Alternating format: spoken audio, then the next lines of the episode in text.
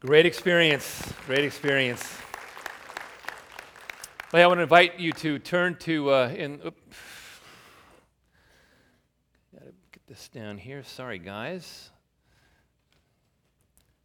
There we go.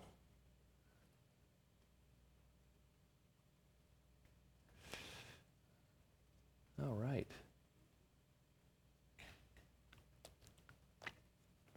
Oh, it's there we go. Okay. it's not working. So, how's everybody doing today? Yeah, yeah, love electronics no input is detected. Okay, well, what I want to do, th- thank you, uh, is take you back to the year 1965. And uh, I want you to imagine an aircraft carrier. It's the USS Oriskany, that's it right there. And uh, this aircraft carrier is 890 feet long, and uh, planes taking off from it all the time. And one of the guy's planes is James Stockdale. You remember, remember James Stockdale ran as the vice presidential candidate for Ross Perot. And sadly, he was sort of savaged on Saturday Night Live. But uh, James Stockdale was an amazing individual.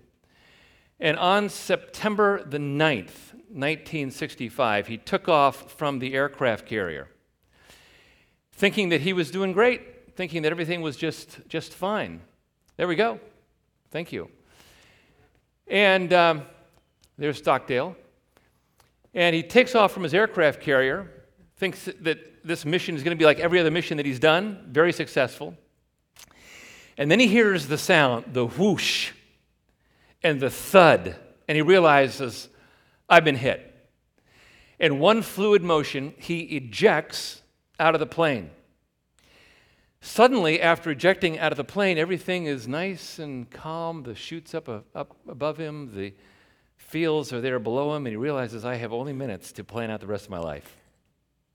The minute he hits the ground, he is captured, beaten up, and taken to that place on the screens, which is called the dreaded Hanoi Hilton. Um, seven years, seven years he's in this place. Because he was the senior naval officer, leadership fell to him, and Stockdale did three very simple but very significant things. Number one, he created a, a system of communication that was slow and laborious, but it worked. Number two, he created a code of conduct and they continually reinforced the mission. And the mission was you are your brother's keeper, and you are going to go return home with honor.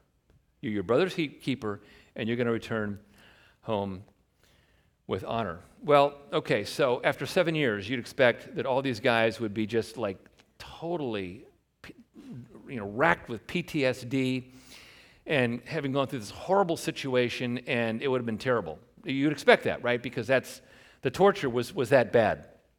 And yet, something amazing happened. Think about the people who returned. Of the veterans of the Hanoi Hilton, there were two U.S. senators, one U.S. congressman, one vice presidential candidate, one Republican presidential nominee, a superintendent of the U.S. Naval Academy, an instructor at Top Gun, a major general, brigadier general, four star general, a Medal of Honor recipient, university professors, authors, doctors, entrepreneurs. How did that happen? That's amazing. That's not what you would expect. Veterans of the Hanoi Hilton had a 4% incidence of PTSD versus a 30% incidence among all Vietnam vets. Now that, that is amazing. When I, when I read that, I thought, ah, can't be, that can't be true. It appears that they actually grew and thrived in prison. So I did a little checking on this, and I actually went to the academic article on Google Scholar and found out that that statistic is indeed true. They thrived in the midst of a horrible, cruel situation in prison. Why did they thrive? The reason why was that James Stockdale caused two disciplines to be operative in that, in that prison. Discipline number one, I said it before, you are your brother's keeper. You will return with honor. Those two disciplines. And they always talked about, about those disciplines. And so, you know, here, here's the thing spiritual disciplines do something for us on the inside. No matter how bad get, things get on the outside, people can thrive if they impose disciplines on the inside. Things can be horrible on the outside, but if you, as a follower of Christ, impose disciplines upon yourself in the power of the Spirit on the inside, you have the potential for thriving, even in the worst situations. So, Proverbs 19, 8 through 15, Solomon gives us a prescription for thriving. And uh, Solomon's strategy goes like this. Verse 8, he gives us the vision for thriving. It can happen, even in the midst of chaos. And then in verses 9 through 12, he gives us disciplines for thriving at work. And then in verses 13 through 15, he gives us disciplines for thriving at home. And the main thing he wants to get, to get uh, us to realize is that you choose your level of thriving by how consistently you impose disciplines on yourself in the power of the Spirit. I'm adding the power of the Spirit because of the theology of Proverbs. He doesn't mention it here, but he mentions it elsewhere. You get to choose your level of thriving by how you apply disciplines in the power of the Spirit. So we start off with a vision. Life vision here. To thrive, I must cultivate the right set of spiritual disciplines. He says this Whoever gets sense loves his own soul. He who keeps understanding will discover good. Now, that may not seem like an earth shattering proverb to you. I have to tell you, it is an earth shattering proverb. That is such a profound, a pr- profound statement. Now, to fully grasp this, you have to understand the nature of the soul. In the Bible, the soul is defined as our integrated self, it's our whole person. So let's think about how humans are constructed. We're constructed with parts. Uh, in the inner circle is my heart. My heart is, is the deepest part of me. My heart is my spirit. My heart is my executive center. It's the place where I make decisions. That's the innermost circle. The next circle is my mind. It's my thoughts and my feelings and my conscience, and it's it's what I think about on a daily basis. Circle number three is my body. It's my, my strengths, my appetites, my habits. It's what I, what I do with my body. But none of these three things are our soul. Our soul is my capacity to integrate all three functions of life as contained in these three circles. Now, I can have a disintegrated life where my heart doesn't do what my mind wants to do, and my heart, my mind doesn't do what my body wants to do. And I feel frustrated because my life is not, is not coming together. It's not, not working for me. And I would say at that point, it is not well with my soul when this happens. For instance, you get to the summertime and you say, you know what, I kind of want to get into that swimsuit that I got into last summer, but I've gained some pounds, so I'm going to lose some weight. And so, uh, in your in your mind, you say, "I really want to lose some weight. I really want to look okay in my swimsuit." So you ramp up your decision-making capacity in your will, and you say, "I am going to lose weight," and your will says, "Not so fast, not so fast. I am really hungry." And I'm not going to do what you want to do here. Your will has hijacked what your mind wants. And therefore, your, your body is not getting the results that you had hoped and intended. We as human beings hunger for an integrated soul where the parts of us are in, in harmony. Now, think about what the Bible says about a soul in disharmony. I'll go, go back to this last slide. Our soul can become downcast, Psalm 42. Our soul can feel distressed, Psalm 31 7. Our soul can feel wasted. Psalm 31, verse 9. David said one time his soul felt torn as if by a lion tearing his skin. We don't like that. It is not well with our soul when we experience that. We hunger for an integrated soul where the parts of us are in harmony. Now, let me tell you about a time when it was well with my soul. Summer of 2013. Cindy and I took a trip to visit our daughter in London. I got an opportunity to take a class for a week in Oxford. After that time, Cindy and I went to Paris on the Channel train. We got a hotel room on Ile de la Cité, right in the middle of Paris, in the middle of the Seine River, right next to the, right next to the, uh, uh, the Notre Dame Cathedral. And that was an amazing, amazing week for me. Body, mind, spirit, all integrated, all feeling really good. And sometimes I'll say to Cindy, you know, like Humphrey Bogart said, you know, well, babe, we'll, we'll always have Paris. You remember that, remember that movie? Well, we'll always have Paris. You know, I, and, and I loved that trip. I felt like an integrated self, enjoying life and my wife. It was just it was wonderful. But there was a time where it was also well with my soul, where things were not going well. We moved to Baltimore in uh, the late 19, 1980s, and um, we were making some real sacrifices to do what we were doing in Baltimore. We had four young kids. Cindy and I were kind of kind of stressed out by the move and by some other things, just life, the way life happened. Well, things were not going well for us financially. Things were not going well for us and the ministry that I had, things were not going well for us in, in some multiple ways. And yet, through a good friend and mentor, I began journaling. And I determined that I would wake up every single morning at around 5:30 and I would journal. And in one of my journal articles it said this is our transition phase, a transition season of life. And I would pour out my heart to God on that on that paper.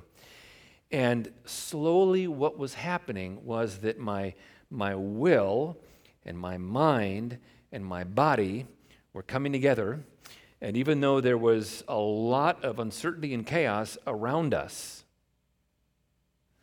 in many ways, it was well with my soul on the inside. You know, being well with your soul can happen in the good times, it can happen in the bad times. The key is Am I submitting to those disciplines that will lead toward thriving? So Solomon mentions this, this very important discipline um, called getting sense. Sorry about that. Called getting sense. And um, getting sense is definitely a spiritual discipline. Now, let me, let me explain spiritual dis- disciplines for a second. A spiritual discipline is something you do with your body that allows you to live life unto God almost automatically. A discipline is something that you do in practice in the power of the Spirit so that when life happens, you respond to the way, to, to, to God's way, almost automatically. It's a little, little bit like, like playing a piano. Alfred Brendel is an astonishing piano player. And the hardest piano concerto I don't play piano, so I'm taking this on faith, is Brahms' second piano concerto. It's, it's, it's, it's, it's like Rachmaninoff's second. It's very hard. So Alfred Brendel said, you know, to learn how to play this, I had to sit down and practice eight hours a day, every day, week after week, month after month, year after year. And the first time I sat down to play this piano concerto, I was still nervous. It is that hard, it's that difficult. Now, th- that is his signature piece.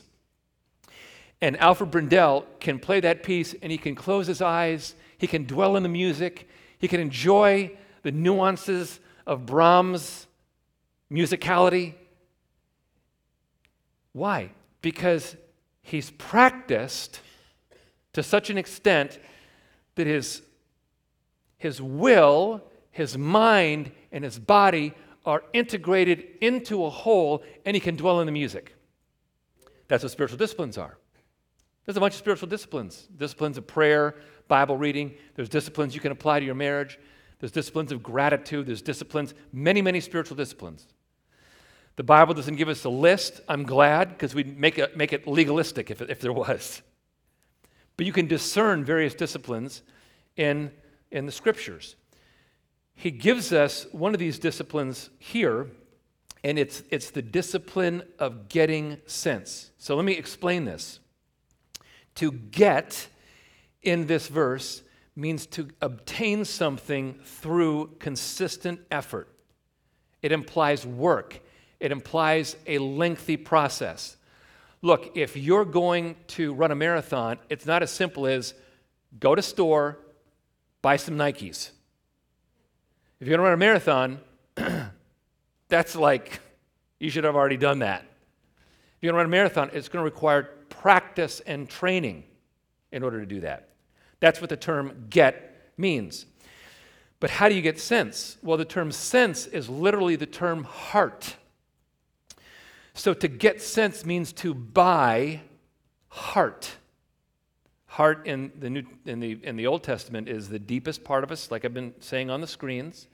It's the executive center, it's the place where we make our decisions, it's the place of our will. So to get sense means to buy heart, it means to be in the process of some spiritual disciplines that will strengthen our ability to do what's right when it counts. I love it that he says, whoever in the ESV. Whoever. Whoever wants to do this, you can do it. You might be a person who's really gifted, you can do this. You might be a person who's not very gifted at all, you can do this. You might be a person who's very talented at being disciplined. You can do this. You might be a person who says, I'm terrible at being self disciplined. You can do this. You can do this. Because these disciplines are not disciplines you do in your own strength, they're disciplines you do in the power of the Spirit. God fellowships with you as you engage in these disciplines. So, what are the disciplines? We'll see disciplines in a second. But I just want you to notice the fantastic result. The result is flourishing. Flourishing. You're going to love your soul. Now, there are times where I will text my wife, and Cindy has received these texts numerous times where I'll say, I love my job. And then uh, uh, maybe another text where, it, where I'll say to her, Have I told you lately that I love what I do? Like she, she, she gets these on a reasonably regular basis. Now, why can I say that at this season of my life? Uh, well, if, if my life is flourishing at any level, it's because the Lord has allowed me to feel like an integrated self in relationship to what I do.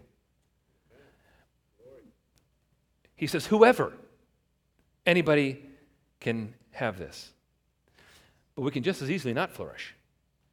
Like, like let, me, let me refresh your memory about the parable of the rich young, the rich fool. Uh, this is Rembrandt's version of the rich fool. But the rich fool was this guy who um, his business was booming. He had a false belief system about the soul. And he, he thought, you know, if I just have more, my soul will flourish. So, you know what I'm going to do? I'm going to tear down my warehouses. I'm going to build bigger warehouses, all automated with artificial intelligence. It's going to be amazing. I'm going to store all my grain and my goods there. And then he gets done with the building project and he says, Soul, soul, you have many goods laid up for many years to come. Take your ease eat, drink, and be merry. There's just one problem money doesn't lead to an integrated soul. He had a false belief system. Money doesn't lead to an integrated soul. And so God, God says, you, you fool, you fool. This very night, your soul is required of you.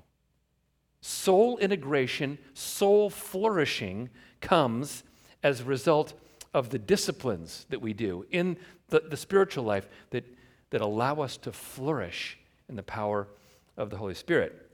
Here's another example. Here's a guy who was at the top of his game, probably the greatest raw athlete in his sport, I mean, ever. And then, just last month, uh, he's pulled over, DWI. Uh, there's a picture of someone not flourishing. Why? Well, it's because, it's because athletic success by itself does not lead to soul flourishing. Soul flourishing is a spiritual thing. Now let's, let's make the transition and let's look at the application of getting sense and applying it to the marketplace. Human flourishing means I apply wisdom, first of all, at work. And so we see in these verses a false witness will not go unpunished. He who breathes out lies will perish. It's not fitting for a fool to live in luxury, much less for a slave to rule over princes. Good sense, and by the way, that's the, a different Hebrew word than the word verb in verse 8, but they're parallel and they're similar. Good sense makes one slow to anger, and it is his glory to overlook an offense. A king's wrath is like the growling of a lion, but his favor is like dew on the grass. Now you'll notice that each verse has something to do with the kind of work that was done in the ancient world. Courts were held in city gates. And so leaders of cities would hold court in these city gates. I'll show you that in a second. Then he talks about slaves ruling over princes. He's talking about somebody who is unused to leadership being elevated to a place of leadership and handling it poorly. And then he talks about the king's wrath. Know, the king leads in the largest venue possible. We can detect in here four disciplines that can be used at work. Discipline number one is, obviously, tell the truth.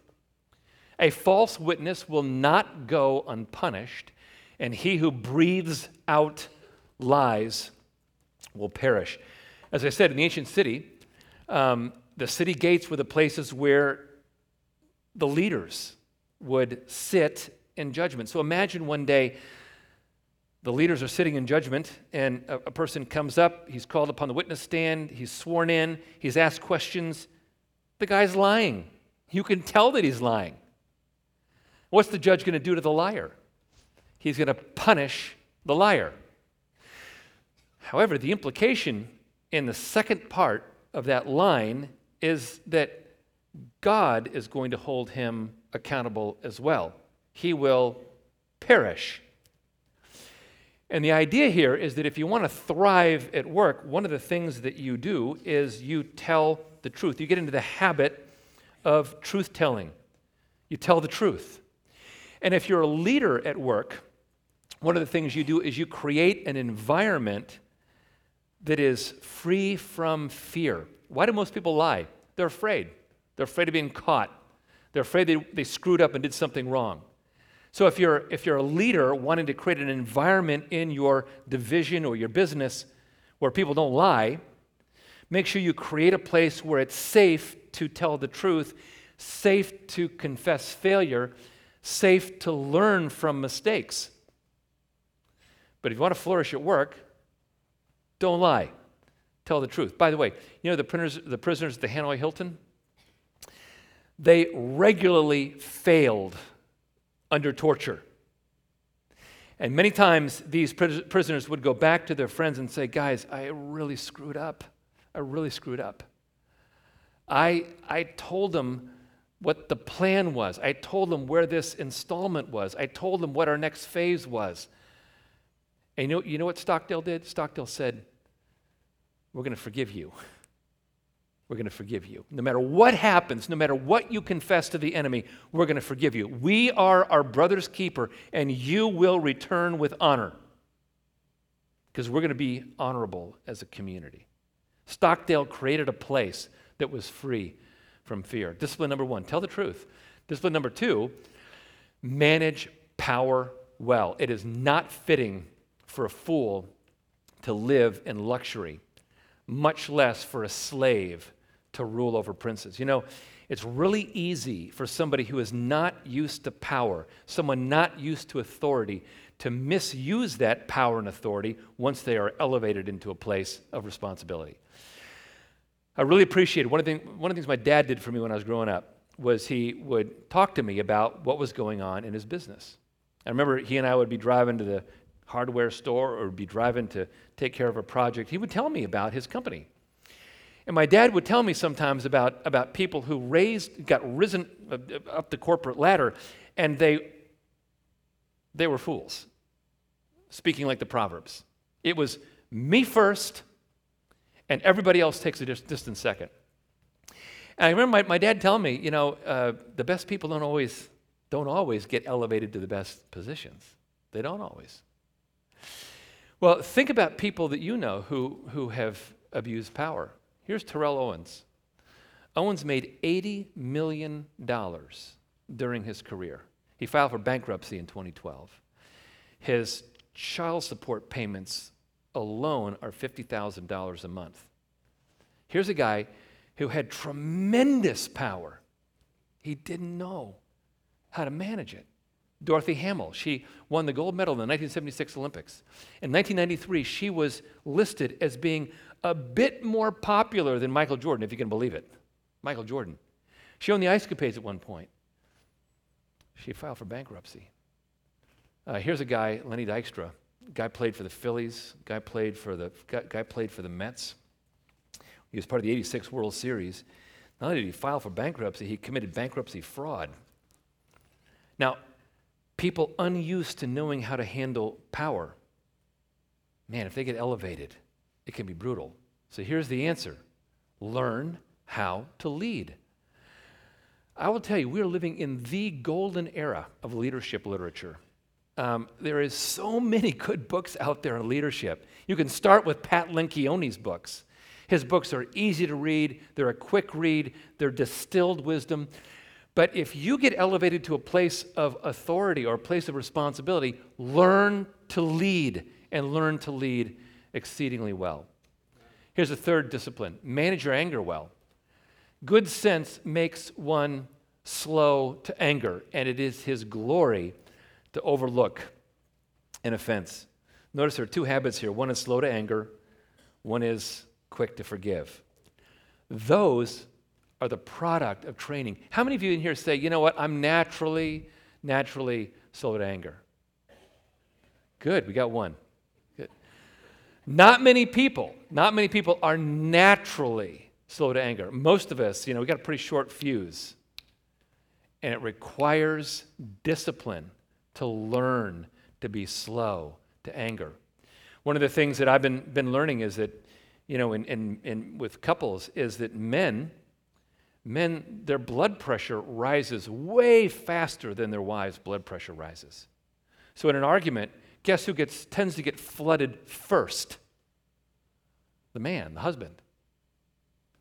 And so one of the things that I talk to couples about, you know, is the fact that when you get into an argument, realize that you've got to think differently male versus female, about how you manage that argument to love your spouse. And uh, it's, it's, it's something that you learn by, by discipline. Is anger a problem in the workplace? You bet it is. Here's a story in the Wall Street Journal about ex Uber engineer says company is full of sexual harassment and intimidation. That article title is the tip of the iceberg with Uber. There's another article talking about the anger that was expressed at senior levels among, among executives. Uh, anger in the workplace. Big deal. You want to excel at work, learn how to manage your anger, your anger well. A good friend of mine in Dallas learned this the hard way. He was a hotshot young attorney. He was a real estate attorney. Graduated near the top of his class from Baylor University handled real estate law in a thriving Dallas market. One, one time, his, his receptionist um, suddenly quit, and his wife filled in. Wife filled in. And this is, this is a neat guy, neat guy. We, we, we got to know him after this incident, but his wife fills in. And she hears him all day long bragging to his clients, using profanity, yelling at people. And his wife comes in one day and she, and she says, you are a different person than I married. I am disgusted by this. And if you don't stop this, I'm quitting. What happened? Guy was mismanaging his anger in the workplace. And by the time we met him, he had really turned this around. He's a super guy. Fourth discipline learn to live under authority. A king's wrath is like the growling of a lion, but his favor is like dew in the grass. Our dog Sadie is a wonderful pet, wonderful pet, and she's like a human being wrapped up in gray fur. And a lot of times, you know, she just quietly, serenely sits in Cindy's lap. And it's, it's great. It's great. But if somebody dares to come to our front door, you can hear the growl, the growl, low growl with Sadie. And if the person really approaches the door, Sadie jumps up, usually digging her paws, her nails into Cindy's leg for, you know, for leverage and races up to the door and growls and barks and gets all angry. And usually it's the UPS man delivering her dog food, right? so it's, it's ridiculous. But the growl tells us that the anger is coming. Listen, if you're, if you're um, in the workplace and you see your boss with the um, human equivalent of the growl, you got a choice to make. Am I going to live under authority? Am I going to respond well to his frustration or her frustration? Or am I going to cop an attitude and not live under authority? You know, the growl of a boss, you know, might be imperceptible at first, but to live in submission to authority, you know, says, I can see you're uncomfortable with this. What can we do to change this? I can see this frustrates you. Okay, let's, let's work on a solution. But living under authority is, is part of, of flourishing in the workplace. And I'm telling you, authority is a dirty word these days. And a lot of people are unwilling to live under authority. So, those are the disciplines for, for the workplace. Now we switch to disciplines in the home. Human flourishing means I'm going to apply wisdom with my, my family as well. Here are the verses A foolish son is ruin to his father. and a wife's quarreling is a continual dripping of rain. House and wealth are inherited from fathers, but a prudent wife is from the Lord. Slothfulness casts into a deep sleep, and an idle person will suffer hunger. Let me just kind of chart this for you. Here's a pr- picture of a dysfunctional home. And we see three things in this dysfunctional home. We see a narcissistic son. Now, this son is described as the fool. And remember, the fool says, I'm first, everybody else is second, including God. And this fool did a really stupid thing, I'm assuming, in context, because what he did was he squandered his parents' estate so that he can't take care of his parents in their old age. You remember that the fifth commandment of the Ten Commandments is honor your father and mother, that it might go well with you and you might live long in the land. Well, what that meant in Old Testament times was that you took care of mom and dad when they couldn't work anymore. That's what that meant. And the assumption is that the foolish son was all arrogant about the business and he squandered the business, and now mom and dad don't have anybody to take care of them in their, their old age. We also have a quarreling spouse. Now, I realize it says wife here. Uh, the Hebrew poetry, the way I read it, suggests that it could be a husband or a wife. So this spouse is quick to escalate arguments. This spouse takes offense at everything. The spouse is never pleased. There's a constant drip, drip, drip of frustration, acrimony, and anger. And then you got the lazy worker at home. In the ancient world, this is the person who didn't, didn't harvest on time, didn't plant on time, didn't weed during the process. And in our world, this is the person who doesn't take care of the finances. It's the person that doesn't t- make sure the car insurance is paid up, doesn't make sure the savings is replenished after you've taken some money out. It's laziness with regard to personal business. So we got three examples of a dysfunctional home narcissistic son, quarreling spouse, and lazy worker at home. Dysfunctionality. The middle verse, though, tells us what functionality looks like, and it is a beautiful picture. House and wealth are inherited from fathers. In a functional home, there is a discipline of extending honor to the next generation. It's a discipline of extending honor to the next generation. We had a, we had a really wonderful thing that we were able to do with our daughter Sarah before she moved off to England.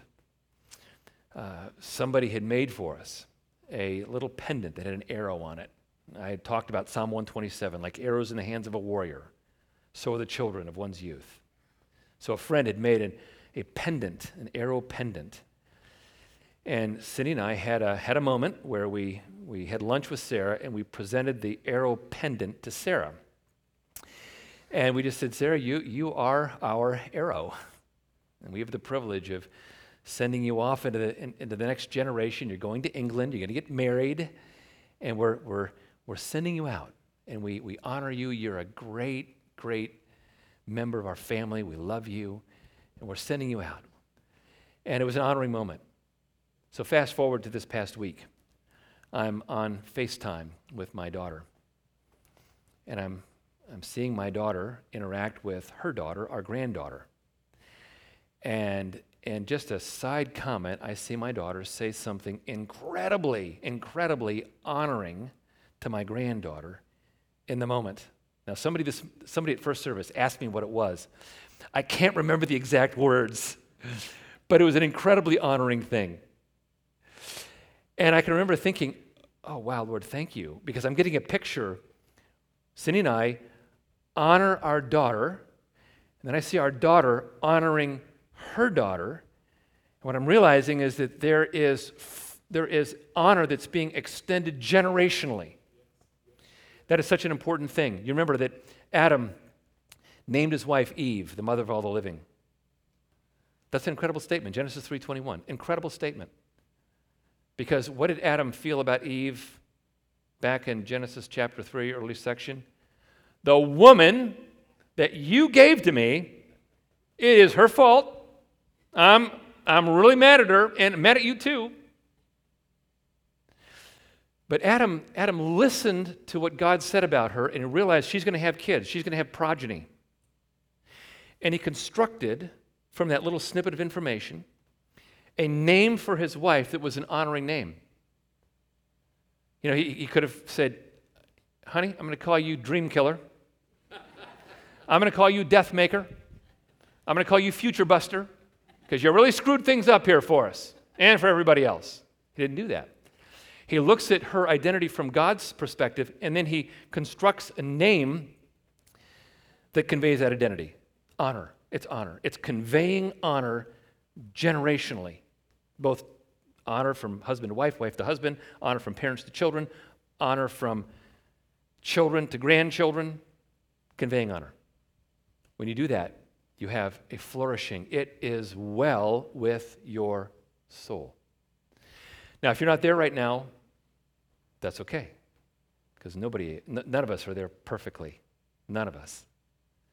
But you can start now by saying, I am going to embrace the discipline of honoring the people in my family. Might be my kids, might be my spouse, might be, might be an aunt and uncle, might be somebody who did something nice to me. this, this week I was, I, was down, I was down in Dallas and I passed the Denny's where I was discipled by my mentor in 1976. I know that makes me sound really old. And I, I, just, I just texted him. I said, I said, Pat, thank you for investing in me when I was 19 years old. Thank you for doing that. I, I wanted to convey honor to somebody who had blessed me many, many years ago. And then the second part of a functional home is not just extending blessing to the next generation. The second part is spouses extending honor to each other. That's what I just talked about. It's Adam constructing this name for his wife. You know, you know the, the cool thing about, about conveying honor is that you are bucking natural sin. You know, I, I love the work of John, John Gottman. John Gottman teaches extensively on marriage, and he, he says, you know, the number one problem that couples deal with in marriage is a feeling of contempt. Contempt says, I'm right, you're wrong. Contempt says, I'm good, you not so much. You're bad. Contempt, contempt says, my way is best. Mm, your way, not so much. That's contempt. And contempt is the thing that poisons a marriage. You know what, you know what honor does? Honor crushes contempt. It crushes contempt. But you got to be at it as a discipline. It's easier for me now because being in Celebrate Recovery taught me the discipline of not blaming the Lord, the woman whom you gave to me. It taught me the discipline of not blaming. So it's a functional home is, is a home where there's that, there's that discipline of honor um, on an ongoing, ongoing basis. So let's go back to the Hanoi Hilton prison. That's what it looks like today. It's cleaned up today. But two men were put in the Hanoi Hilton prison as a cruel joke by the Vietnamese. They put in that prison a white southerner named Porter Halyburton and an African American pilot named Fred Cherry. They had heard about racism in the South. They thought, ha, we're going to put these guys together, a southerner and an African American. We're going to put them together in the same cell, and their torture is going to be their acrimony and their animosity toward each other. That didn't happen. That didn't happen. It was awkward at first because they both thought the other one was a spy. Once they sorted that out, what they realized was okay, our mission is we are our brother's keeper and we're going to return home with honor. And that means that we learn to love each other as fellow human beings. Well, over the weeks, months, and years that they were there, both of these men were tortured. Cherry was tortured a lot worse than Halyburton. So, what Halyburton would do is he would serve as nurse, as physical therapist, as comforter to Fred Cherry, even at times helping him take care of bodily functions when he was too delirious even to get out of bed.